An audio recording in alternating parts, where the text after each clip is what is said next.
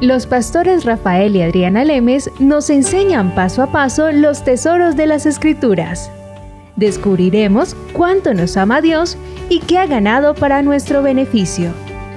Este programa es patrocinado por nuestros amigos, miembros y socios de Iglesia Palabra Pura y Blaze Ministries International. Empezamos un nuevo tema, Rafael, y hemos decidido llamar a este tema Juan 4:22. Habla de este versículo. Vosotros adoráis lo que no sabéis nosotros adoramos lo que sabemos porque la salvación viene de los judíos. Qué interesante ese versículo, ¿no? Interesante. Dice, la salvación viene de los judíos y en realidad no tenía tantísimo, ah, digamos, profundidad hasta que oí la historia de uno de, de, un par de maestros que nosotros tenemos en el colegio bíblico. Decidimos ir a comer con ellos, los invitamos a comer y nos contaron su historia. Y fue muy interesante y nos pareció tan interesante que dijimos compartámoslo, compartámoslo en vivo para que las personas, de pronto hay alguien allá afuera que se puede identificar con esto que les pasó a ellos y ellos pueden también eh, ver la salida y ver el engaño de tantas cosas y teorías y filosofías que hay ahí afuera, afuera de la palabra de Dios. Sí, porque muchas veces, por ejemplo, yo estaba, yo estábamos en la cena, estábamos sentados en el restaurante oyéndolos a ellos y yo estaba impresionado. Y simplemente por el hecho, ¿por qué? Porque nunca me he enfrentado, nunca he estado relacionado, nunca había oído nadie haber pasado por lo que ellos pasaron. Y haber estado en ese en esa religión en ese en eso lo que vamos a explicarles ahora. Ah, eh, entonces yo estaba con la boca abierta ¿Por qué? Porque uno, uno está como una cápsula, ¿verdad? Estamos nosotros en, esto y no se imagina lo que la gente ha vivido, lo que ha sufrido, lo que, lo que ha tenido que sobrellevar hasta que encuentra la verdad del Evangelio. Y yo estaba, estaba completamente llevado por ellos oyéndolo. lo que estaba y, lo triste lo triste la verdad de todo esto Adriana es que ellos te lo estaban, nos lo estaban contando nosotros, que cuando estaban envueltos en lo que ellos estaban envueltos, ellos pensaron que ellos estaban en la verdad y que estaban haciendo lo que era lo correcto hacer. Hasta que llegó un momento en que se dieron cuenta que esto no puede seguir así. Sí, entonces vamos a tratar de, de copiar pues la historia de ellos y llevárselas al aire a ustedes de qué fue lo que les pasó. Ellos son una pareja. Eh, nos están dando la clase ahora acerca del reino de Dios, The Kingdom of God. Se llama eh, la clase en la cual están dictando y son muy versados y muy apasionados, tal vez como personas que pocas veces uno llega a conocer, porque uno conoce mucha gente que cuando habla del Evangelio se, eh, suena como a teoría, no suena como que saliera del corazón y que lo dicen con esta pasión y es que esto es así. Eran tan apasionados que me asombra la pasión de esta gente. Y por esa pasión dijimos, Rafael, vamos a invitarlos a comer, a ver qué nos cuentan de su vida y de su historia. Y cuando le preguntamos nos dijeron y nos asombró saber que no siempre habían sido cristianos.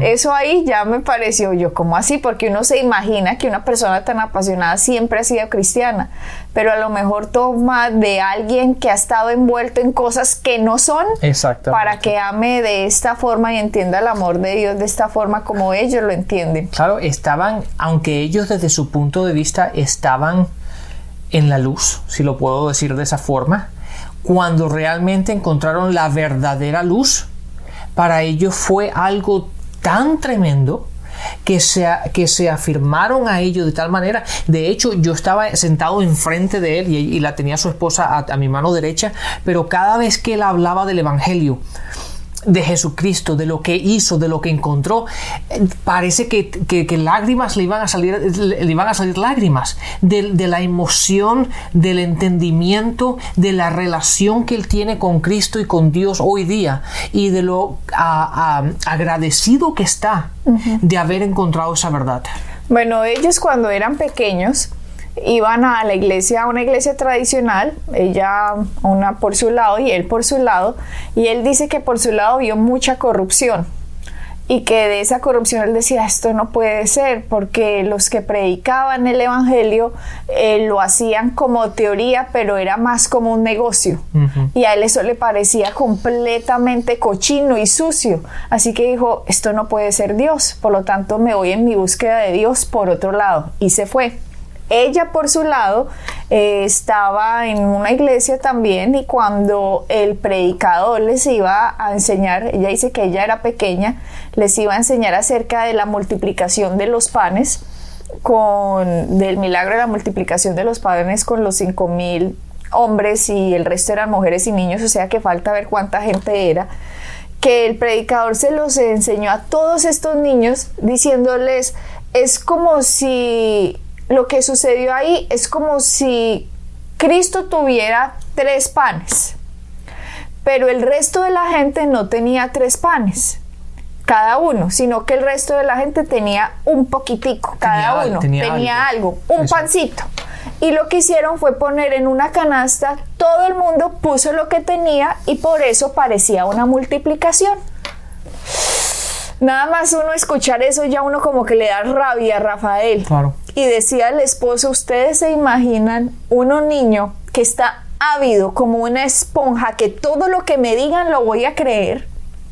Un niño cómo le daña a un predicador, cómo le daña la verdad de la palabra de Dios y que ella cuando escuchó ese predicador, que ella le dio como rabia porque yo, que ella decía, yo creo que Jesús los multiplicó, que ella pensaba, pero estaba escuchando a alguien mayor que es un predicador que está puesto en una oficina que representa una iglesia, que representa una denominación, dándoles una explicación a una cantidad de niños diciendo que todo el mundo puso comida en la canasta y que por eso había multiplicación. Exactamente, y eso Adriana pasa constantemente en las iglesias hoy día cuando la gente trata de bajar lo espiritual y explicarlo de una forma natural, simplemente porque no entienden las escrituras no entienden el poder de Dios, no entienden lo que Jesucristo ha hecho. Entonces, al no entenderlo, tienen que explicarlo de tal forma que de la única que se vuelva racional. que se vuelve de una manera racional cómo yo puedo explicar algo espiritual de una forma racional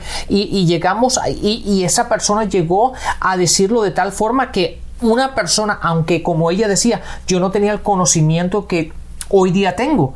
Pero la escritura me está diciendo algo contrario a lo que esa persona está explicando. Y yo no creo que haya sido así porque la palabra dice. Pero todo ese resto de niños eran, ah, o sea, ahí mismo, como la mentira, cómo se mete la mentira entre las denominaciones o de las iglesias o de los que se denominan cristianos para dañarle la fe a un niño. Y ahora que decimos de dañarle la fe a un niño, uno no le puede decir mentiras a los niños. Eso de que, de que Santa Claus le va a traer los regalos, que el ratón Pérez le va a traer yo no sé qué de plata y se la va a meter debajo de la almohada por el diente. Eso aunque suena bonito, Rafael, y tan tierno y tan dulce. Sí, la, ilusión de los niños. Sí, es que la ilusión es una mentira, es un padre engañando a su hijo o una madre engañando a su hija o a su hijo. Y aunque esa es la tradición, esa es la, la forma en que se ha venido por años y años y años, no es la verdad. Ustedes se imaginan a Dios que nos tiene a nosotros como hijos diciéndonos, el cielo existe y se van a ir para el cielo y uno, ay, tan bonito y que Dios diga, es que eso lo digo por tu ilusión, ¿sí? Pero es mentira, Rafael. Claro. La palabra dice, Dios no miente. Por lo tanto, uno puede tener confianza en lo que Dios dice es verdad. Claro, y, demos cuenta una cosa, lo que estamos haciendo cuando decimos esas cosas, más que nada niños pequeños, estamos sembrando en ellos una mentira. Hmm. Y eso es incorrecto. Tenemos que empezar a sembrar en ellos la palabra de Dios que es verdad. Y estamos enseñando, porque va a llegar un momento en que el niño va a crecer y se va a dar cuenta de lo que, lo, que los padres le estaban diciendo, lo que la tradición decía, lo que, lo que llevaban haciendo años, no es verdad. Y entonces el niño va a llegar y lo ha pasado muchas veces porque nos hemos, no, hay personas que nos han confrontado y nos han dicho, pero es que eh, eh, los niños se ponen furiosos. ¿Por qué? Porque han estado creyendo una mentira, una mentira y ellos tienen, tienen razón. ¿Por qué? Porque aunque, claro, la gente lo ve desde el punto de vista natural y dice, ay, pero qué bonito los niños, la ilusión, pero estamos sembrando en ellos una, estamos sembrando en ellos mentiras. No, y lo peor, Rafael, como el caso de esta pareja que nos contaba, el niño de 11 años le creyó a su padre siempre que el que le traía los regalos era Santa Claus. Por lo tanto, cuando le dijo la verdad, que le dijo, mira, Santa Claus no existe soy, ah, no, no, en el colegio, en, el, colegio, fue en el colegio, se me había olvidado, que en el colegio le dijeron los amiguitos, Santa Claus no existe, eso es mentira, y que ese niño se puso furioso diciendo, mi padre no me miente, mi padre me dijo que Santa Claus me trae los regalos y Santa Claus me trae los regalos, y que todos los niños en el colegio eran burlándose de él, diciéndole ingenuo, bobo, que le decían de todo, y este niño se iba a ir a los golpes a defender a su padre que su padre no mentía. Claro, Adriana, date cuenta de esto. Eso pasa al nivel de los niños, pero cuando ya se hacen mayores y empiezan a ir a la iglesia, los padres les empiezan a hablar de Dios, que es su Padre, y que empiecen a aplicar los, versículos, los versículos o los principios bíblicos, ¿cómo ellos, cómo podemos nosotros explicarle a los niños que Dios no miente? Si los padres sí mienten. Si los padres sí han mentido. ¿Cómo le podemos decir, no, es que tú puedes confiar en tu Padre Dios porque Él fue tu creador, cuando la imagen del Padre que el niño tiene es de un Padre mentiroso? Y que diga que es cristiano. De hecho, esta historia que estamos contando de la pareja de este niño que casi se va a golpes con los amiguitos en el colegio, defendiendo el honor de su padre porque su padre no le mentía, por lo tanto Santa Claus sí existía, llegó a la casa llorando al papá diciéndole, mira que en el colegio me dijeron que tú eras mentiroso, que Santa Claus no existía y que tú eras el que me traía los regalos y yo les pegué porque estaban diciendo que eras mentiroso. ¿Usted se imagina ese confrontamiento, Rafael, en ese momento de su padre, de tener que decirle al hijo, hijo, la verdad es que Santa Claus no existe y, y, y sí, es, soy yo? Ese niño nos contaba el padre, se puso a llorar inconsolable y se fue a encerrarse al cuarto inconsolable Rafael. Yo creo que no tanto porque Santa Claus no le traía los regalos, sino porque su padre le había mentido. ha vivido creyendo una mentira. Y, y tristemente, Adriana, aunque eso es triste, a mí lo que más me duele es el hecho que después a ese niño le vamos a enseñar de que tiene que tener, tiene que poner su confianza en Dios, le tiene que creer a Dios con qué principios ha estado creciendo y qué semilla hemos sembrado en su corazón para a que ahora le digamos, no es que tienes que creerle a Dios porque Dios es verdad, Dios no miente. Cuando los 11 años de su vida le hemos, le hemos sembrado, le hemos alimentado, le hemos regado en, a esa semilla que hemos plantado en su corazón una mentira. Y ahora ese niño va delante de Dios no con confianza, sino sabiendo que Dios miente. Porque mi Padre, que es el reflejo de Dios, me ha mentido. Y ese es el conflicto, ahí está la cosa que muchas veces, como dice la palabra, la tradición lleva la palabra a que no tenga efecto en nuestras vidas. Y lamentablemente eso, aunque la gente, la gente que nos ha oído, Adriana, cuando lo decimos en conferencias y en iglesia, la gente se molesta con nosotros porque los niños, los niños, los niños, pero no entiende. No, digámosle la verdad, digámosle, es Dios el que me provee para yo en Navidad poderte dar estos regalos. Claro, es, Dios, es Jesucristo nuestro sustento, el que nos el que nos promociona, el que nos ayuda, el que está con nosotros. Eso es, eso es verdad. Eso es verdad e igual está celebrando, digamos, la Navidad. En la Navidad debemos traer el recuerdo del nacimiento de Cristo, el recuerdo de que nació de una virgen, el recuerdo de, de a los niños crearles esa imagen y esa memoria de que hay un Dios, demostrárselo con, con esos detalles, pero no le traigamos estas mentiras, Rafael, en el cual le estamos desde pequeños dañando sus creencias, dañándoles la esponja a ellos que ellos están ávidos de conocimiento y de creencias y es en esos momentos donde debemos aprovechar y meterles el evangelio de Dios, que hay un Dios que está por ellos, que los protege, que los ángeles de Dios están alrededor de los que le temen y acampan alrededor nuestro, que hay un Dios que es nuestro ayudador, que hay un Dios que nos sana, que hay un Dios que nos prospera, que hay un Dios que es por nosotros, que nosotros sí podemos, que la sabiduría de Dios se puede formar en nosotros, que tenemos la mente de Cristo, que pueden, que no son brutos, que no son tontos, que no, usted es inteligente, Dios está en usted, por la gracia de Dios usted puede sacar bien esas notas de matemáticas o puede sacar bien las notas de español, lo que sea, pero nos dejamos, nos decimos, somos cristianos, y nos dejamos meter lo del mundo, nos amoldamos al mundo y empezamos a hablar como el mundo les habla, engañar a los niños como los engaña el mundo. No, hablemosle la verdad. Seamos, celebremos las cosas, pero con la verdad. Claro, Adriana, no hay nada mejor que le enseñemos a un niño a empezar a aplicar los principios bíblicos por los cuales van a vivir el resto de su vida. No hay nada mejor que un niño que quiera un juguete o que quiera comprarse algo, que el padre le diga, mira, la palabra funciona, la, la palabra funciona así y los principios bíblicos funcionan. Cuando tú siembras, tú recibirás y que el niño empiece a decir, ok, ¿qué juguete yo no utilizo? ¿Qué juguete ya, ya, ya crecí y ya no lo utilizo? En vez de tirarlo a la basura o tenerlo arrimado en un, en un closet, ¿por qué no se lo siembras a otro niño? Y empiezas a aplicar los principios bíblicos. Eso es mucho mejor que el niño empiece a aplicar esos principios y entienda el, proceso de dar y recibir, como lo dicen las escrituras, y que desde pequeño empiece a aplicar. Cuando tenga 15, 20, 30 años, ese hijo va a estar mucho más avanzado que nosotros. ¿Por qué? Porque desde pequeño ha entendido la fidelidad del Padre, entiende los principios bíblicos, entiende la fidelidad de Dios y de que Dios está por él y para él. Sí, pero le empiezan a decir desde niño, no, es que no hay. No, enséñele al niño que también le crea a Dios por sus cosas desde que es niño. Ojalá yo hubiera sabido estas cosas desde que era niña.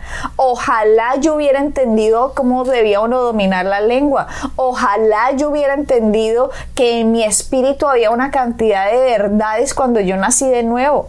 Ojalá yo hubiera sabido eso y no hubiera tenido que estar como chapaleando en la religión a ver cómo salía o oh Dios cómo me ayudaba en este terrible vida que me tocaba vivir. No, Rafael, a mí me hubieran enseñado estas verdades, estas verdades se hubieran sabido de que era uno un niño donde no estaría hoy uno parado, por Dios. Claro. Estarían, como tú dices, mucho más avanzados. Los hijos de uno no tienen por qué pasar por lo que uno pasó. Los hijos de la gente no tienen por qué tener las mismas vidas, pero los enseñan, no, aquí todo el mundo ha sido pobre, su abuelito fue pobre, yo fui pobre, por lo tanto usted va a ser pobre. Aquí todos hemos sido unos brutos en matemáticas, por lo tanto usted también es como brutico, mijito. Aquí todos se han muerto de, de un ataque al corazón a los 50, entonces espere que eso está como en la familia, corriendo en la familia esa maldición empiezan a dañar los conceptos de creencias desde un niño. Claro, cuando el niño ya se desarrolla en un joven y en un adulto y ya le empiezan a hablar de Dios, sacar toda esa porquería y esa basura de mentira que le ha metido a uno la cultura, la sociedad, Satanás, que ha, como dice el versículo clave, 2 de Corintios 4, que dice el príncipe de este siglo ha entenebrecido el entendimiento de los incrédulos para que la luz del Evangelio no les resplandezca. Hay que entenebrecer. El, el arma de Satanás es irse. Me toca llenar a esta gente de mentiras, sus creencias, porque si la verdad los alumbra, ¿quién va a poder contra ellos? Mientras que si los tengo bajo en un sistema de creencias de mentiras, de tradiciones, de, de filosofías, de culturas, y que la gente empiece a hacer lo que su papito hacía y su mamita y su abuelito, yo, ellos solitos, tal cual piensa un hombre en su corazón, así, el tal es. Así, él solo se encarga de meter la mentira y la mentira después saca raíces, ramas, hojas y de todo. Un árbol completo en la vida de una gente. Y cuando el evangelio llega, tiene que romper todas esas mentiras, exponer la verdad. Por lo tanto, la persona, la renovación de la mente es más complicada que si la hiciéramos desde que uno es niño. Claro. Empecemos desde que somos niños empecemos a el evangelio, las verdades a decírselas de que son niños. Ese cuentico que le dijeron a esta pobre mujer que no alcanzamos ni a contar, Rafael, lo que íbamos a decir. El cuentico que le dijeron a ella cuando era niña es que la multiplicación de los panes de Jesús es que Jesús tenía tres panes, pero todas las cinco mil personas tenían un pedacito de pan y por lo tanto todos pusieron sus panes en la canasta y así se multiplicó todo. ¿Qué es eso, Rafael? Dañando. ¿Eso, es simplemente un insulto? Dañando la mente del niño. Porque si a un niño se le empieza a hablar de multiplicación, empieza, wow, Jesús, Dios hace eso, empieza a admirar a Dios de tal manera. La Biblia dice, créele a Dios como un niño. Y los niños Usted le dice que Superman existe y va, se pone una capa y son capaces de tirarse de un segundo piso. Un niño tiene fe, la fe porque se, son ávidos de esponja, creen, creen. Entonces digámosle la verdad a los niños que hay un Salvador, que hay un Dios que está por ellos, que sí pueden, que son inteligentes, que por la gracia de Dios, que por el favor de Dios, que ellos pueden ser mejores que el resto de los del curso, que el resto de los del colegio, que el resto de la escuela, que el resto de los de la universidad. Cojamos a esos niños desde ya pongámosle las verdades del Evangelio y van a ser unas personas completamente exitosas y victoriosas y no se van a tener, no van a tener que pasar como por esas pruebas de fe que uno pasa, Rafael, digámoslo, en el sentido de cuando uno tiene que sacar mucha basura de uno, uno creer con fe por cosas en que si uno hubiera crecido desde chiquito con esto, eso sería re fácil para uno cuando uno se enfrenta a cosas a las cuales las ve poco, un poco grandes. Claro, así es sencillo es, no hay que, no, no hay que, no hay que complicar la cosa, simplemente hablemoslo, hablemosle a los niños la verdad. Así de simple. No escondamos ni manipulemos la verdad, sino simplemente la verdad. Eso es lo que Dios hace con nosotros. Nosotros tenemos que ser un reflejo del Dios al cual le creemos, al cual representamos y el cual vive en nosotros. Y Dios es un Dios de verdad. Y simplemente lo único que tenemos que hacer es enseñarle a los niños la verdad. Y, hablando de Navidad, hablando de esto de, de Santa Claus y todo eso, no hay nada mejor que explicarles a ellos lo que vino Jesucristo a hacer. Claro. ¿Cuál es el motivo de que celebramos la, Navidad? ¿Cuál es el motivo de que Jesucristo vino? ¿Cuál es el motivo por el cual Él fue a la cruz? ¿Cuál es el motivo que resucitó? ¿Cuál es el motivo de que vive nuestro corazón? Así es como le tenemos que inculcar la verdad y establecer la palabra de Dios en el corazón de nuestros hijos. Si no volver la Navidad como comercializada, con los Santa Claus y esto, sino aprovechar que es una época de la historia, digámoslo así, en el año, una época del año en que la Navidad todavía está asociada a Cristo, donde se supone los cristianos celebran el nacimiento de Jesús. Aprovechemos que hay eso y no lo llevemos al punto de la comercialización, sino al punto de encuentro, como tú dices, aprovechemos a decir más estas verdades, a celebrar a Cristo, a traer a Cristo. Gracias Señor, aunque Jesucristo no nació en diciembre. Pero bueno, de eso no se trata, al menos se trata que es una época de la historia en que la alegría, Cristo vino a esta tierra, nació de una virgen, esas verdades son las que tenemos que fomentar en los niños. Y no puedo seguir ahora acerca de, la historia que íbamos a contar porque nos queda en realidad poco tiempo al aire, pero por favor no se pierdan el próximo programa, Rafael, porque en ese programa vamos a estar hablando acerca de la historia de esta pareja y ella al escuchar eso de ese predicador cuando le dijo esta explicación racional de la multiplicación de los panes, ella le dijo a su mamá, yo nunca más quiero ir a la iglesia. Yo voy a buscar a Dios por mi lado. Y en la forma en que ella buscó a Dios por su lado y en la forma en que el futuro esposo buscó a Dios fue por su lado, fue completamente torcido.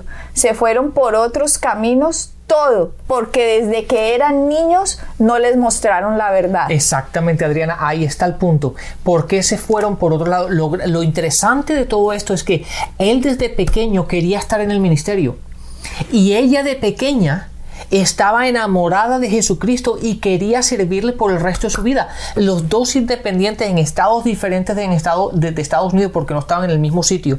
Independientemente en su vida, los dos querían servir a Dios desde pequeñitos. Estaba en ellos. Pero cuando empezaron a entender, empezaron a crecer y empezaron a leer la palabra por ellos mismos, se, se, dieron cuenta que aquello que salía del púlpito no representaba a lo que ellos estaban leyendo y se, y, se creó un conflicto. Y cuando ellos le preguntaron a sus mayores o a la gente que a los predicadores, pero la palabra dice, bueno, es que la palabra tú no realmente no puedes analizar toda la palabra así, simplemente tienes que explicarla de una manera lógica.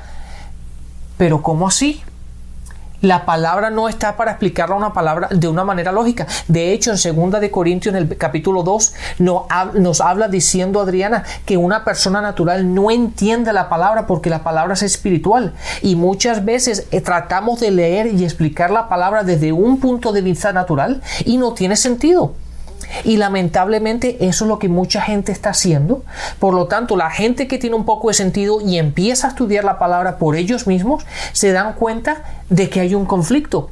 Y muchas veces ese conflicto hace que esa gente se vaya a otros sitios a buscar la verdad. Y fue lo que le pasó a esta pareja.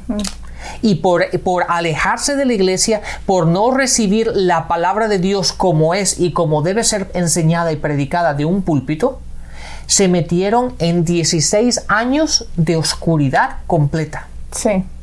Triste. Triste, pero gracias a Dios por su luz y por su amor, que Él sabe las intenciones de nuestro corazón y sabe que hay gente que está llevando el Evangelio y por eso va a unir a estas personas con los que están buscando el verdadero conocimiento de nuestro Señor Jesucristo. Bueno, vamos, si en el siguiente programa podemos dar el testimonio que nos dieron.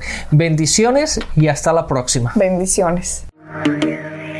Pueden bajar nuestras enseñanzas en www.iglesiapalabracura.com y visitarnos en nuestra sede en la calle 21326.